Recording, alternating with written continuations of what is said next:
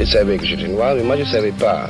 Je parle d'où je regarde, je parle d'où je viens, je viens d'ailleurs. Un être humain avant tout est un récit. Poète, c'est un métier. Résister, c'est créer, créer, c'est résister.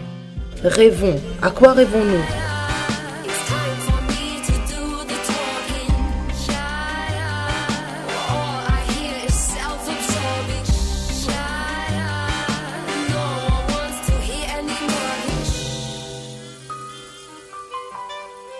Kobo Baifnak présente La couleur des mots, une série originale d'Alexandre Hérault et Claire Almerac, réalisée par Écran Sonore et produite par Kobo.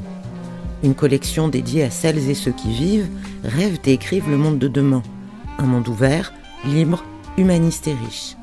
Un monde dans lequel ils et elles ont choisi les mots pour avancer, pour construire leur propre chemin, échapper aux clichés et aux étiquettes, et nous dire que l'espoir est possible, à condition de tendre l'oreille.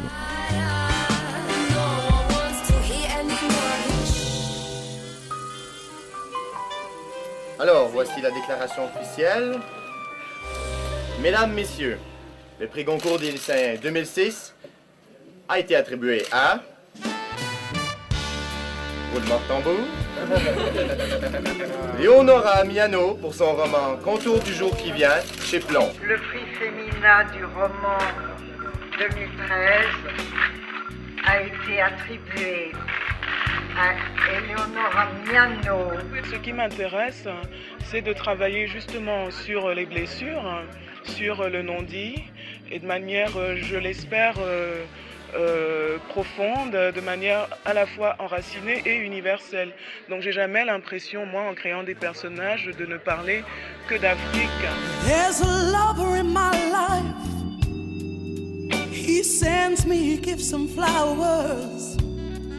Rencontre avec Léonora Miano. Léonora Miano, la romancière, bien sûr, mais aussi l'essayiste, l'auteur de textes de théâtre, d'écrits pour la parole. Femme de lettres en somme, mais pas que. Dans la petite cuisine des éditions de l'Arche, rue Bonaparte à Paris, un dernier rayon de la lumière d'automne accompagne les mots de celle qui conjugue avec envergure, intime et universelle, histoire et avenir, ici et là-bas. De l'intérieur de la nuit, son premier roman, à paru en septembre dernier, elle habite la frontière et fait circuler toute l'humanité à la hauteur de chacun.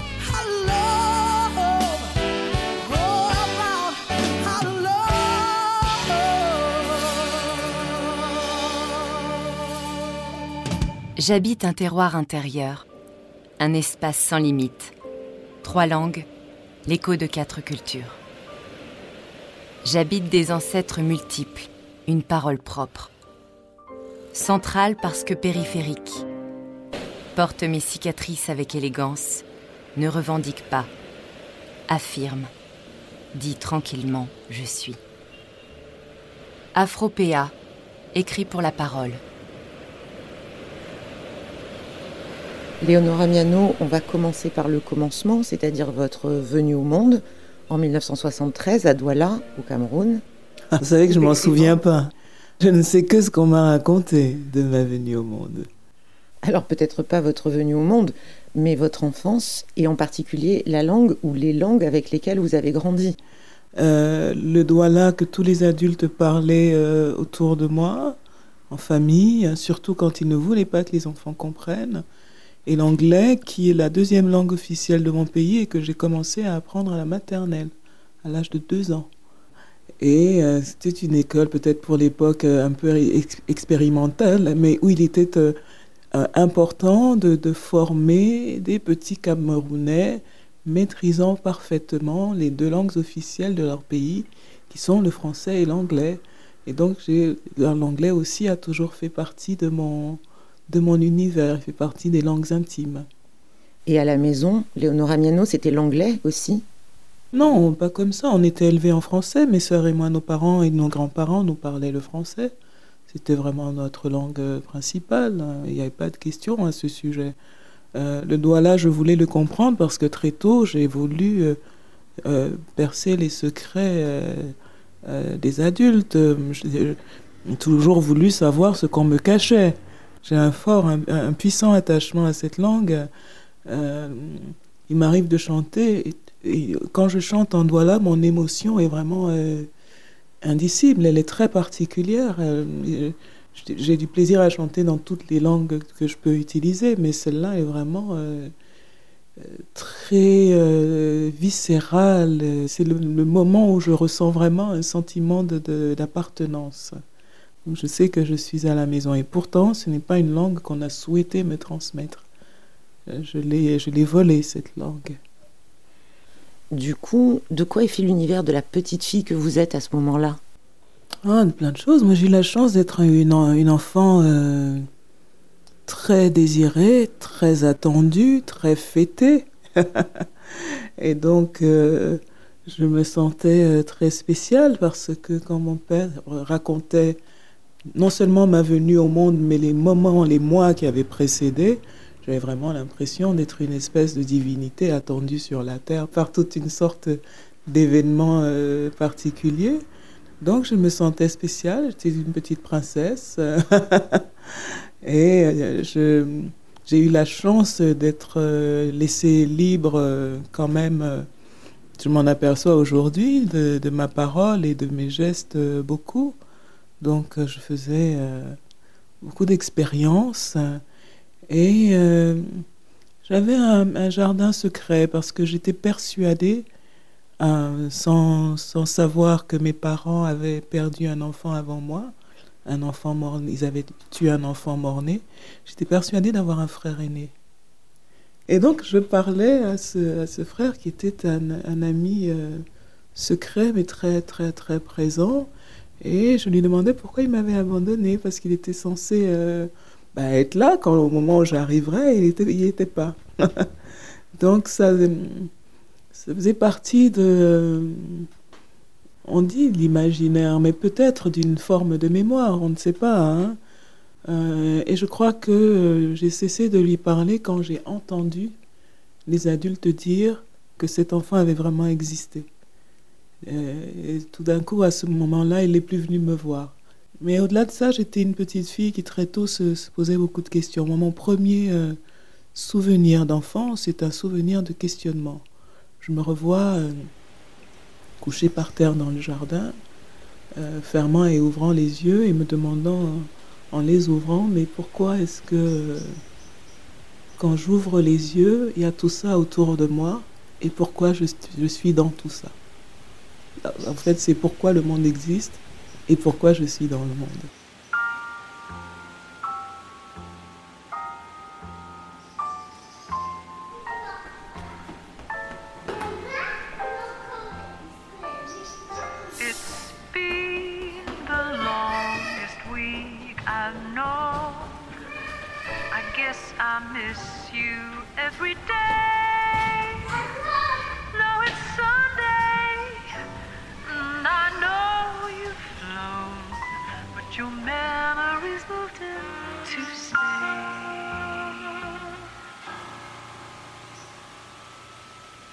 Apprends du passé pour tracer ma voie.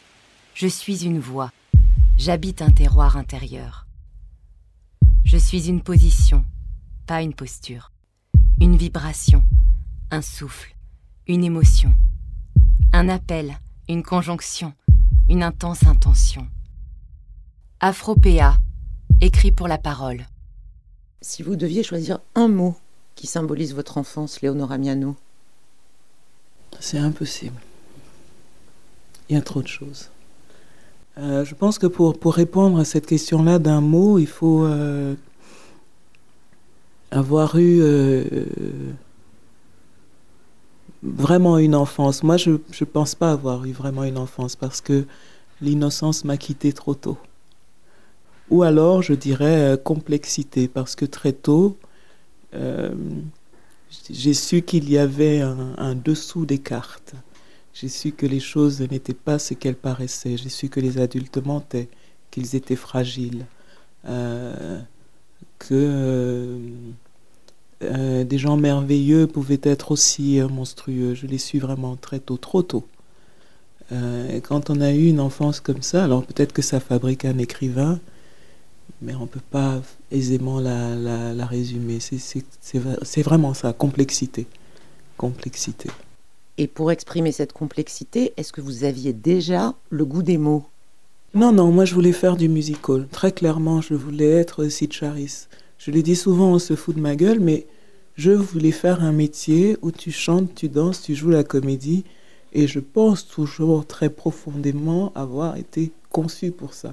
Simplement, ce qui s'est passé, c'est que euh, il s'est produit dans mon enfance une espèce de, on peut parler de choc et même de traumatisme qui m'a poussé vers euh, une quête du dire. J'avais besoin d'exprimer cette chose et je ne pouvais pas l'exprimer à travers le mouvement. Je voulais entrer en conversation avec mon entourage à ce sujet.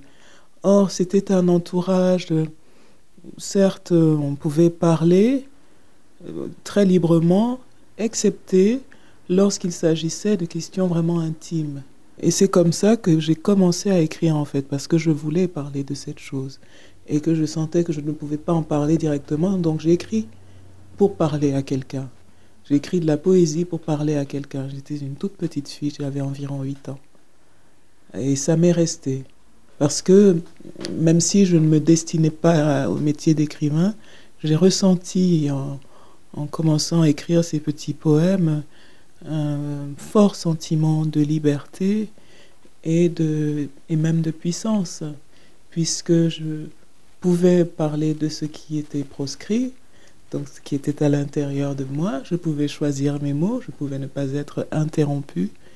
Donc même si euh, euh, ce premier écrit n'a pas du tout euh, atteint son objectif, la pratique est restée à partir de là.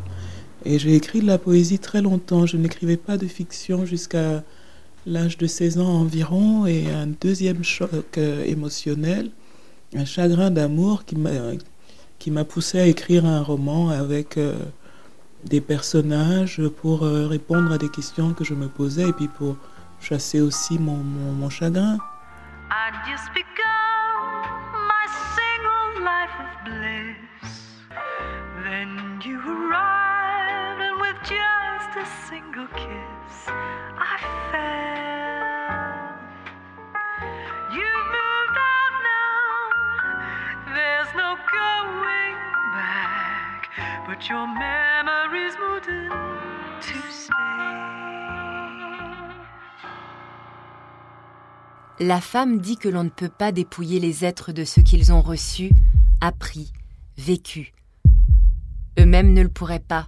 s'ils en avaient le désir.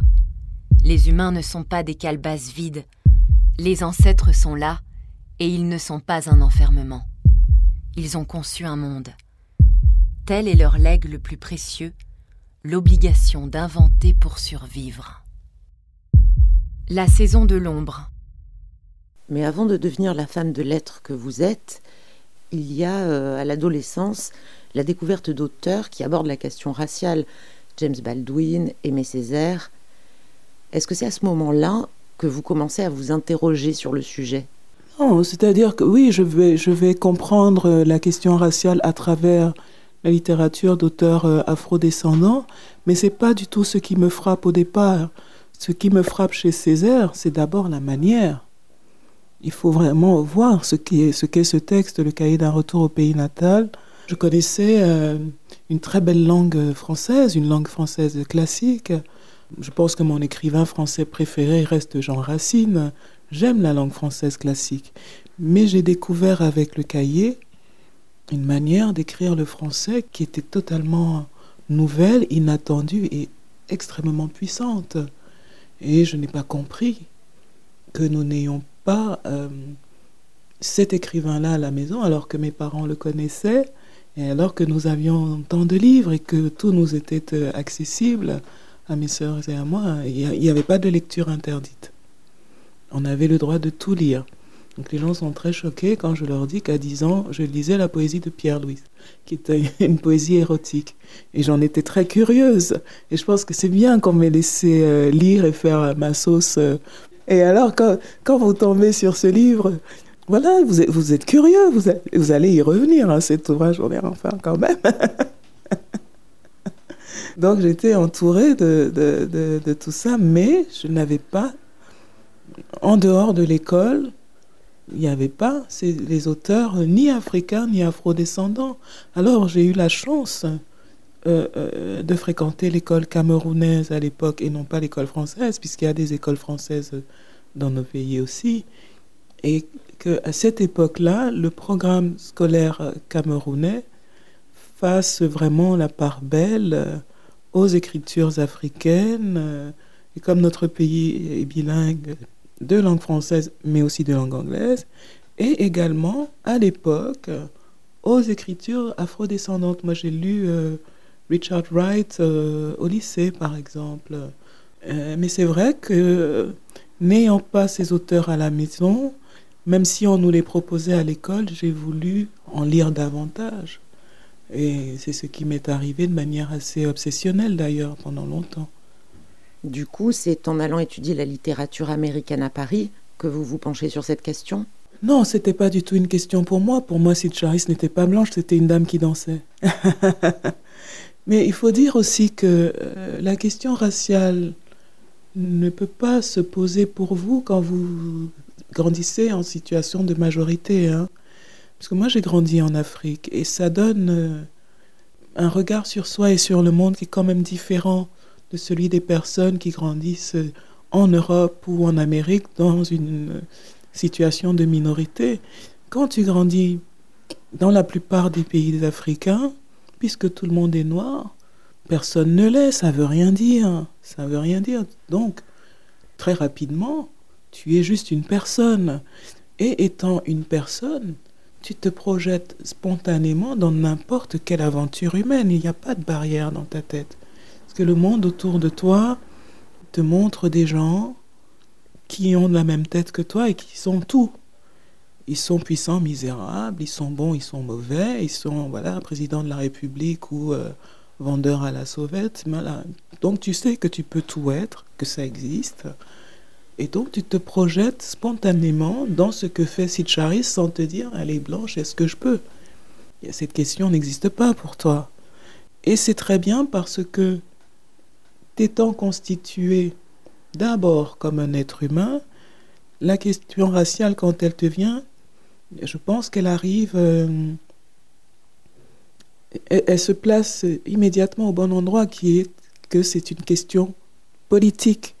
Ce n'est pas quelque chose qui peut définir ton être, et tu le sais, tu le sais. Donc effectivement, je découvre euh, cette question dans les textes d'auteurs afrodescendants qui, eux, vivent dans des sociétés très racialisées, euh, des sociétés où on est même parfois défini par cela, euh, où le, destin peut être contrarié par cette question. Mais au départ, ce qui m'intéresse, ce n'est pas la question raciale. Euh, ce à quoi viennent répondre ces auteurs pour moi, c'est une question que je me posais depuis l'âge à peu près de 9 ans 9 ans, j'étais en 7e, en CM2, euh, et nous avions eu un, un cours euh, d'histoire du Cameroun qui commençait, en tout cas, il y avait très tôt un épisode sur euh, ce que j'appelle aujourd'hui les déportations transatlantiques, parce que je n'aime pas employer le terme de traite négrière. Et d'abord, le cours était vraiment sommaire. Et donc, on nous disait que les, les, chefs de la côte du Cameroun, dont je suis originaire, allait se procurer des captifs à l'intérieur des terres pour les vendre euh, aux Occidentaux. Mais voilà, c'était tout ce qu'on nous disait. On ne nous disait pas, quand on nous disait l'intérieur des terres, quelle région précisément, qui étaient ces gens, on ne nous disait pas exactement où on les avait emmenés. Euh, et moi, je voulais savoir ça.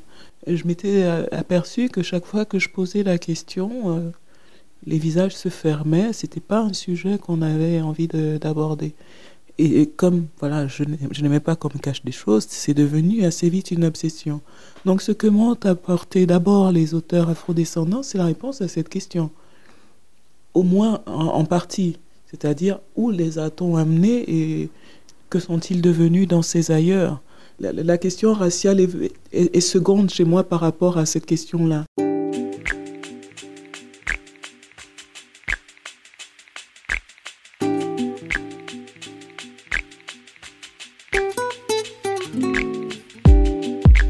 Le mieux pour beaucoup, c'est de dépasser les limites usées de la nation, de voir plus grand.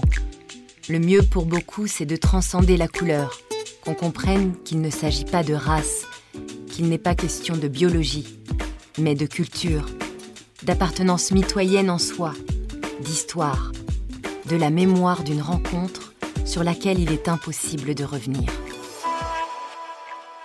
Binarité, écrit pour la parole. Mais moi, je me désigne comme noir par solidarité avec les gens qui pensent qu'ils sont noirs. Parce que je sais que euh, euh, ma position est encore euh, assez marginale, mais je, suis d'abord, je suis Léonora, moi. c'est mon premier, c'est ma première appartenance, c'est la, plus importante. Comme je vous l'ai dit, la question ra raciale pour moi est une question politique, donc elle ne peut pas définir l'être. Je me dis noir parce que c'est confortable pour beaucoup de gens. Voilà, il y a des gens qui auraient le, le, sentiment euh, voilà, que, que, ma solidarité leur fait défaut, si je n'employais pas ce terme, mais je le trouve extrêmement euh, limité. Et euh, comme à l'origine, hein, il n'est pas attribué de manière amicale aux personnes qu'il vise, je, je, pense qu'il ne peut pas être un marqueur identitaire sain. Mais je, crois vraiment qu'on est arrivé au moment où il faut, euh, pour euh, les Africains et les Afro-descendants qui tiennent encore à cette catégorie, euh, il faut l'interroger, voir en quoi vraiment elle, elle, peut être pertinente pour se projeter dans l'avenir. Moi, je crois qu'elle ne peut pas l'être parce qu'en réalité, si on s'attache hein, au symbolisme qui est présent dans toute l'humanité, il y a de grands universaux. Hein, partout, les ténèbres sont noires. Euh, partout, euh, la pureté est liée à la couleur blanche, y compris dans les langues africaines. Donc on ne peut pas se projeter soi-même dans une catégorie que notre propre pensée trouve négative. Même si il y a des raisons politiques de le faire, euh, toute notre vie n'est pas politique, notre vie est aussi spirituelle. Donc euh, moi j'ai très à cœur euh, que ces débats-là soient enfin permis, qu'on puisse les avoir de manière sereine, apaisée, et vraiment voir comment redéfinir euh, no notre être au monde après toutes ces histoires douloureuses. Euh, euh, comment maintenir le lien avec les ancêtres qui ont souffert, tout en reconnaissant que tout ce qu'ils ont fait pour, comment dire, affirmer leur dignité, pour être des créateurs au moment où ils étaient simplement censés servir et périr, en fait, tout ça, ça signifiait je ne suis pas noir comme vous le dites. Je suis un être humain, je ne suis pas un noir. C'est ça que ça signifiait. Euh, je voudrais que les gens comprennent quand même que c'est ça qu'il y a dans ce mot. Il faut vraiment interroger ce, ce, corps à corps que l'on veut maintenir entre le blanc et le noir. Parce que c'est ça aussi, hein, que quand tu t'attaches à cette catégorie, tu t'attaches aussi à l'opposition hein, qu'il y a entre ces deux extrêmes. Euh, alors peut-être que euh, les noirs ou ceux qui se disent tels euh, ne sont pas les seuls aujourd'hui à devoir se poser des questions. Peut-être même que dans, en la matière, ils ont fait plus de boulot que les autres. Peut-être qu'il est temps que les autres aussi se posent la question de savoir ce que ça voulait dire de se créer blanc par rapport aux autres, alors qu'on sait qu'on est la même humanité. Donc il y a, un silence, hein, il y a une partie silencieuse là dans la, discussion, il faudra qu'elle s'exprime, qu'elle s'autorise à s'exprimer, qu'elle s'autorise ces interrogations pour que nous puissions tous ensemble sortir de cette racialisation qui a été finalement une mutilation du genre humain. Nous le savons aujourd'hui. Alors pourquoi est-ce que nous sommes tellement attachés à ça? Pourquoi on n'arrive pas à en sortir? Aujourd'hui, je pense que c'est nécessaire. On voit tous les périls euh, auquel euh, est, en, proie la planète. On voit la restriction des, ressources, euh, on voit les changements climatiques, on sait que très bientôt certaines parties du globe ne seront plus habitables. Les gens qui sont dans ces territoires vont pas se laisser mourir, ils vont aller ailleurs, là où on peut vivre. Il faudra accueillir, pour pouvoir accueillir, comment dire, sainement, pour pouvoir fraterniser vraiment il faudra quand même avoir beaucoup euh, avancé euh, sur le terrain de la déracialisation, euh, de, des imaginaires, de la pensée de façon générale. Quoi. Parce que déracialisation, c'est aussi abolition des hiérarchies entre peuples. Parce que c'est ça qui s'est joué là-dedans.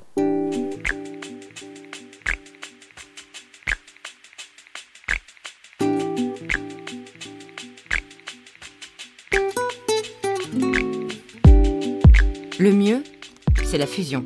Française, noire. Le mieux, c'est l'addition, française et noire, qui ouvre sur le ternaire puisqu'un troisième terme en sortira. Le mieux, c'est la conjonction, la coordination. Noir de France, où la fusion est un équilibre, une perspective, une voie sûre. Binarité. Écrit pour la parole. Et le monde de demain dont vous rêvez? C'est un monde où on a compris ça déjà, parce que qu'est-ce qui nous mine aujourd'hui? Ce sont euh, ces hiérarchies, ces rapports de domination, ce refus de se reconnaître dans les autres, surtout dès, qu'on a des difficultés, euh, on veut se garder de l'autre. Je pense qu'au contraire, quand on a des difficultés, il faut collaborer avec l'autre. On le voit avec euh, la pandémie qui nous touche tous. Comment les humains n'ont pas réussi à se libérer du goût de la compétition quand même. On parle du vaccin par exemple. Les gens sont déjà en train de se demander qui sera le premier à l'avoir. Donc c'est ça que je voudrais qu'on réapprenne quand même. que D'autant que ça me semble possible de s'en sortir sans que les autres y perdent. Parce qu'on est un peu là-dedans, c'est-à-dire que tu ne peux t'enrichir que si quelqu'un d'autre est dépouillé. Euh, tu ne peux t'élever que si l'autre est à genoux. Je pense qu'il faut vraiment euh, reconfigurer les notions de, de grandeur, de puissance, et les amener dans un autre espace où tu n'es pas grand parce que tu écrases, où tu n'es pas grand parce que tu arrives à, tromper hein, et à t'emparer des ressources de l'autre. Voilà, donc pour moi, c'est ça qu'il faut corriger, c'est ça qu'il faut enseigner aux jeunes. Je n'aime pas tellement l'idée que, et je n'y crois pas, que les femmes soient meilleures, mais je pense que ce qui doit maintenant euh, dominer dans un monde qui est en péril, c'est l'énergie féminine. Voilà. Qui n'est pas la propriété des femmes. Il y a des hommes qui viennent au monde pour servir le féminin et qui le font beaucoup mieux que des femmes qui sont elles là pour servir le masculin. Quand on parle en termes d'énergie, on ne parle pas de sexe, on parle vraiment de polarités qui sont euh, différentes et qui sont souveraines. Et je pense que notre monde a besoin de l'énergie féminine, de l'énergie qui euh, considère que la vie est tout et qu'il faut donc euh, avoir le souci de toute vie. Ça, c'est la mission du féminin, ça existe. Et il ne faut pas croire que c'est ringard. Non, c'est puissant, c'est très important.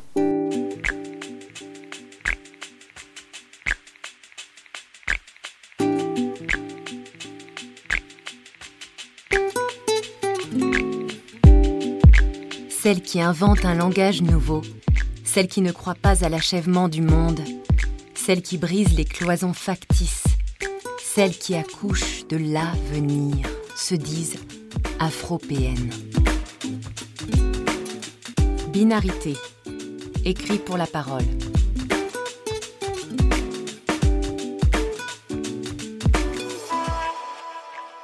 Vous nous parlez de votre dernier roman, Léonora Miano, Afropéa, sorti en septembre, avec pour sous-titre Utopie post-occidentale et post-raciale. Alors, euh, Afropéa est un essai que j'avais euh, en tête depuis déjà plusieurs années, que je voulais consacrer euh, à la minorité afrodescendante de France hexagonale, pour une raison très simple, c'est que j'ai mis au monde une fille qui est française et afropéenne et que, en tant que mère, je me souciais de la manière dont la société la traite. Hein, parce que les parents ne veulent pas qu'on fasse du mal à leur bébé. Et donc c'est comme ça que c'est venu. Donc ce que je veux explorer, c'est la possibilité justement de réparer entre les gens, entre les espaces, aussi entre l'Afrique et l'Europe, un, lien euh, qui a été abîmé par l'histoire. Amener les gens euh, que je vois beaucoup revendiquer aujourd'hui leur rappeler que la première étape de toute revendication quand on, est dans une société, c'est de reconnaître qu'on appartient à cette société, de le manifester, de le dire. Or, si ce n'est jamais dit, les autres qui ne sont après tout que des êtres humains ont l'impression que c'est eux que vous combattez. Hein. Et ils auront cette réaction humaine de se braquer, de se protéger, et chacun va rester enfermé en soi, à l'intérieur de soi, avec sa douleur.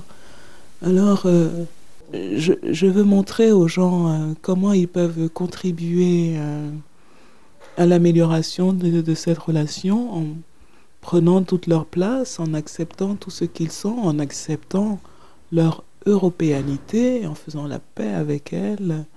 Et ce que je voulais aussi euh, exprimer, c'est le fait que ce pays, depuis longtemps, avant même que la question de l'immigration postcoloniale se pose, c'est un pays qui depuis longtemps ne peut plus se considérer comme uniquement européen et qui doit assimiler depuis longtemps des présences non européennes qu'il a lui-même conviées à l'intérieur de lui.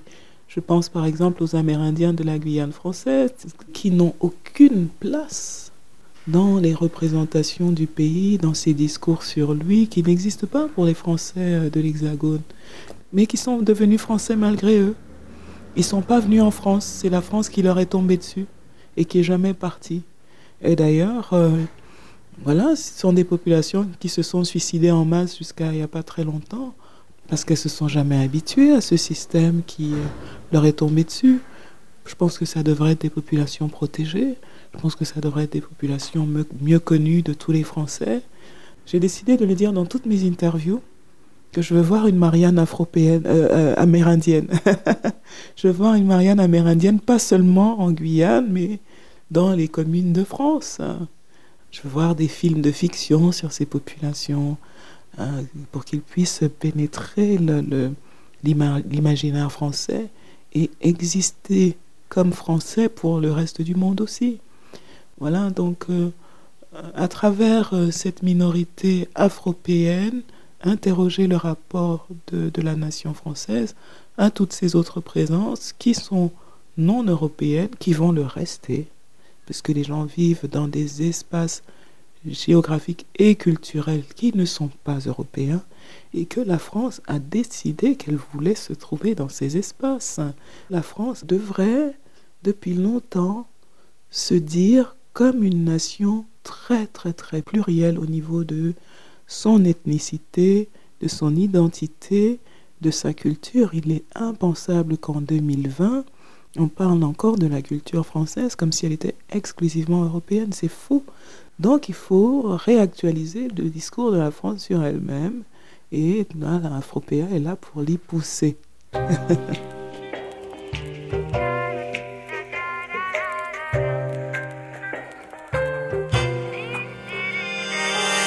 c'était La couleur des mots de Léonora Miano. Une série originale d'Alexandre Hérault et Claire Almerac, réalisée par Écran Sonore et produite par Kobo, à retrouver sur le site kobo.com et la toute nouvelle plateforme digitale de la FNAC, La Claque. Vous pouvez retrouver les productions Kobo Originals sur kobo.com et fnac.com.